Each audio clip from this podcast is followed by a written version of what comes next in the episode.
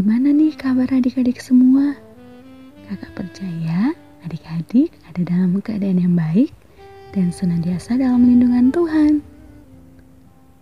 Kak Winda senang banget bisa membawain renungan harian audio cerdas berpikir. Semoga kita bisa sama-sama belajar demi kehidupan yang lebih baik ya.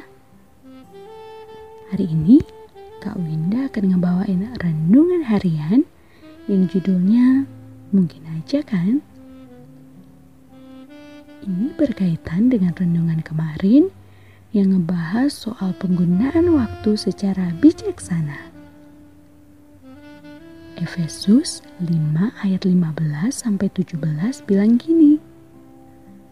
Karena itu, perhatikanlah dengan seksama bagaimana kamu hidup Janganlah seperti orang bebal, tetapi seperti orang arif. Dan pergunakanlah waktu yang ada, karena hari-hari ini adalah jahat.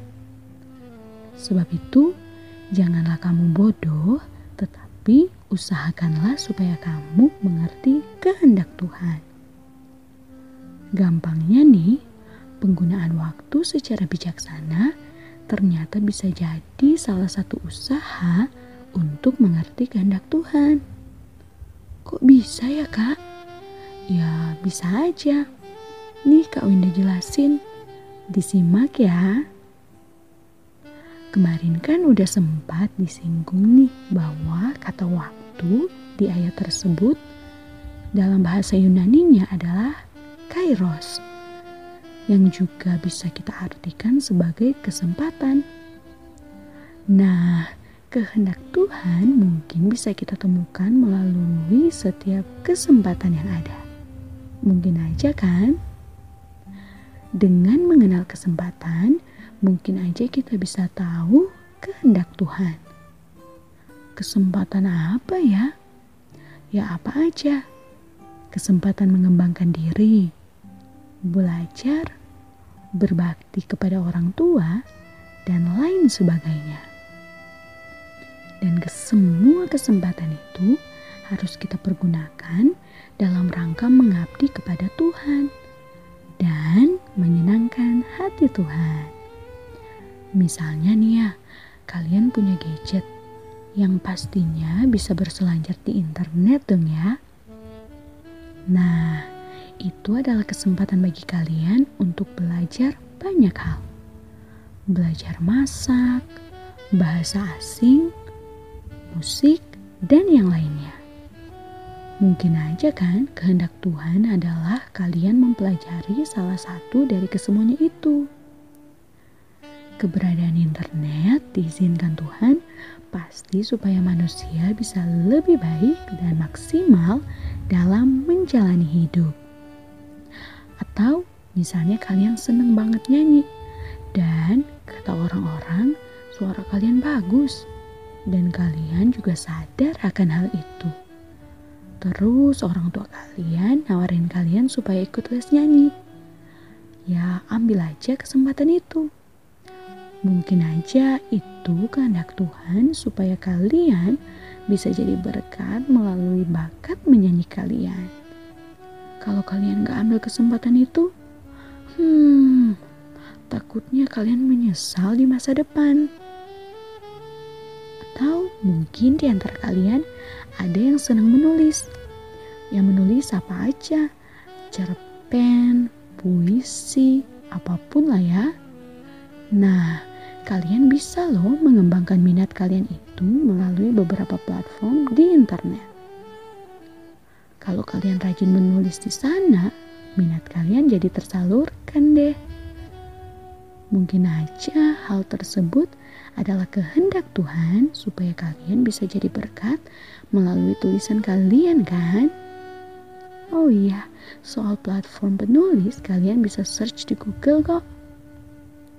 By the way, kesempatan tuh bukan hanya ada dalam hal-hal yang kelihatan baik aja, tapi juga ada dalam hal-hal yang kelihatannya kurang baik. Misalnya nih ya, teman kalian ada yang ngeselin banget.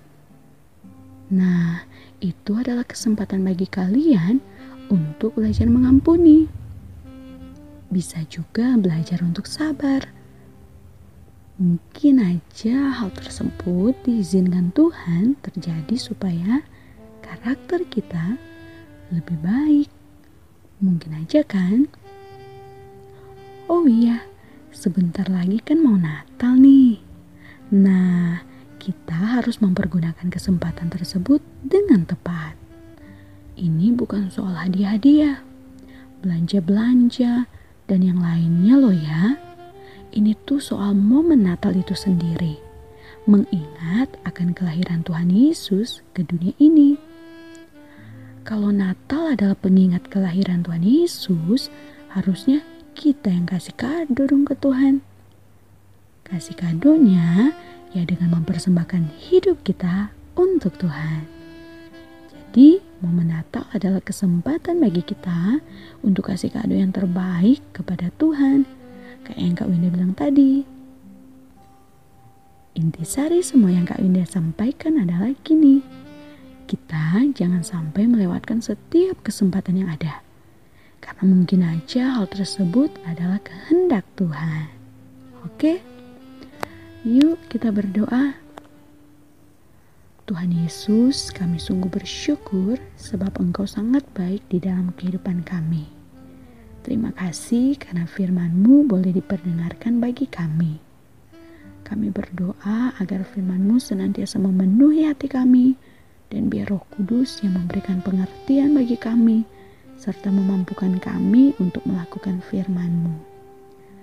Biar kami boleh dengan bijaksana mempergunakan setiap waktu dan kesempatan yang Tuhan berikan dan bawa kami untuk mengerti kehendak-Mu di dalam hidup kami, serta pakai kami sebagai alat kemuliaan di tangan-Mu ya Tuhan. Terima kasih Tuhan Yesus, berkat-Mu bagi hidup kami, orang tua dan keluarga kami, serta teman-teman kami. Di dalam nama Tuhan Yesus Kristus, kami berdoa dan bersyukur. Haleluya. Amin. Oke, tetap sehat, tetap semangat, dan tetap jadi berkat. Jangan lupa bahagia ya. Tuhan Yesus memberkati. Dadah.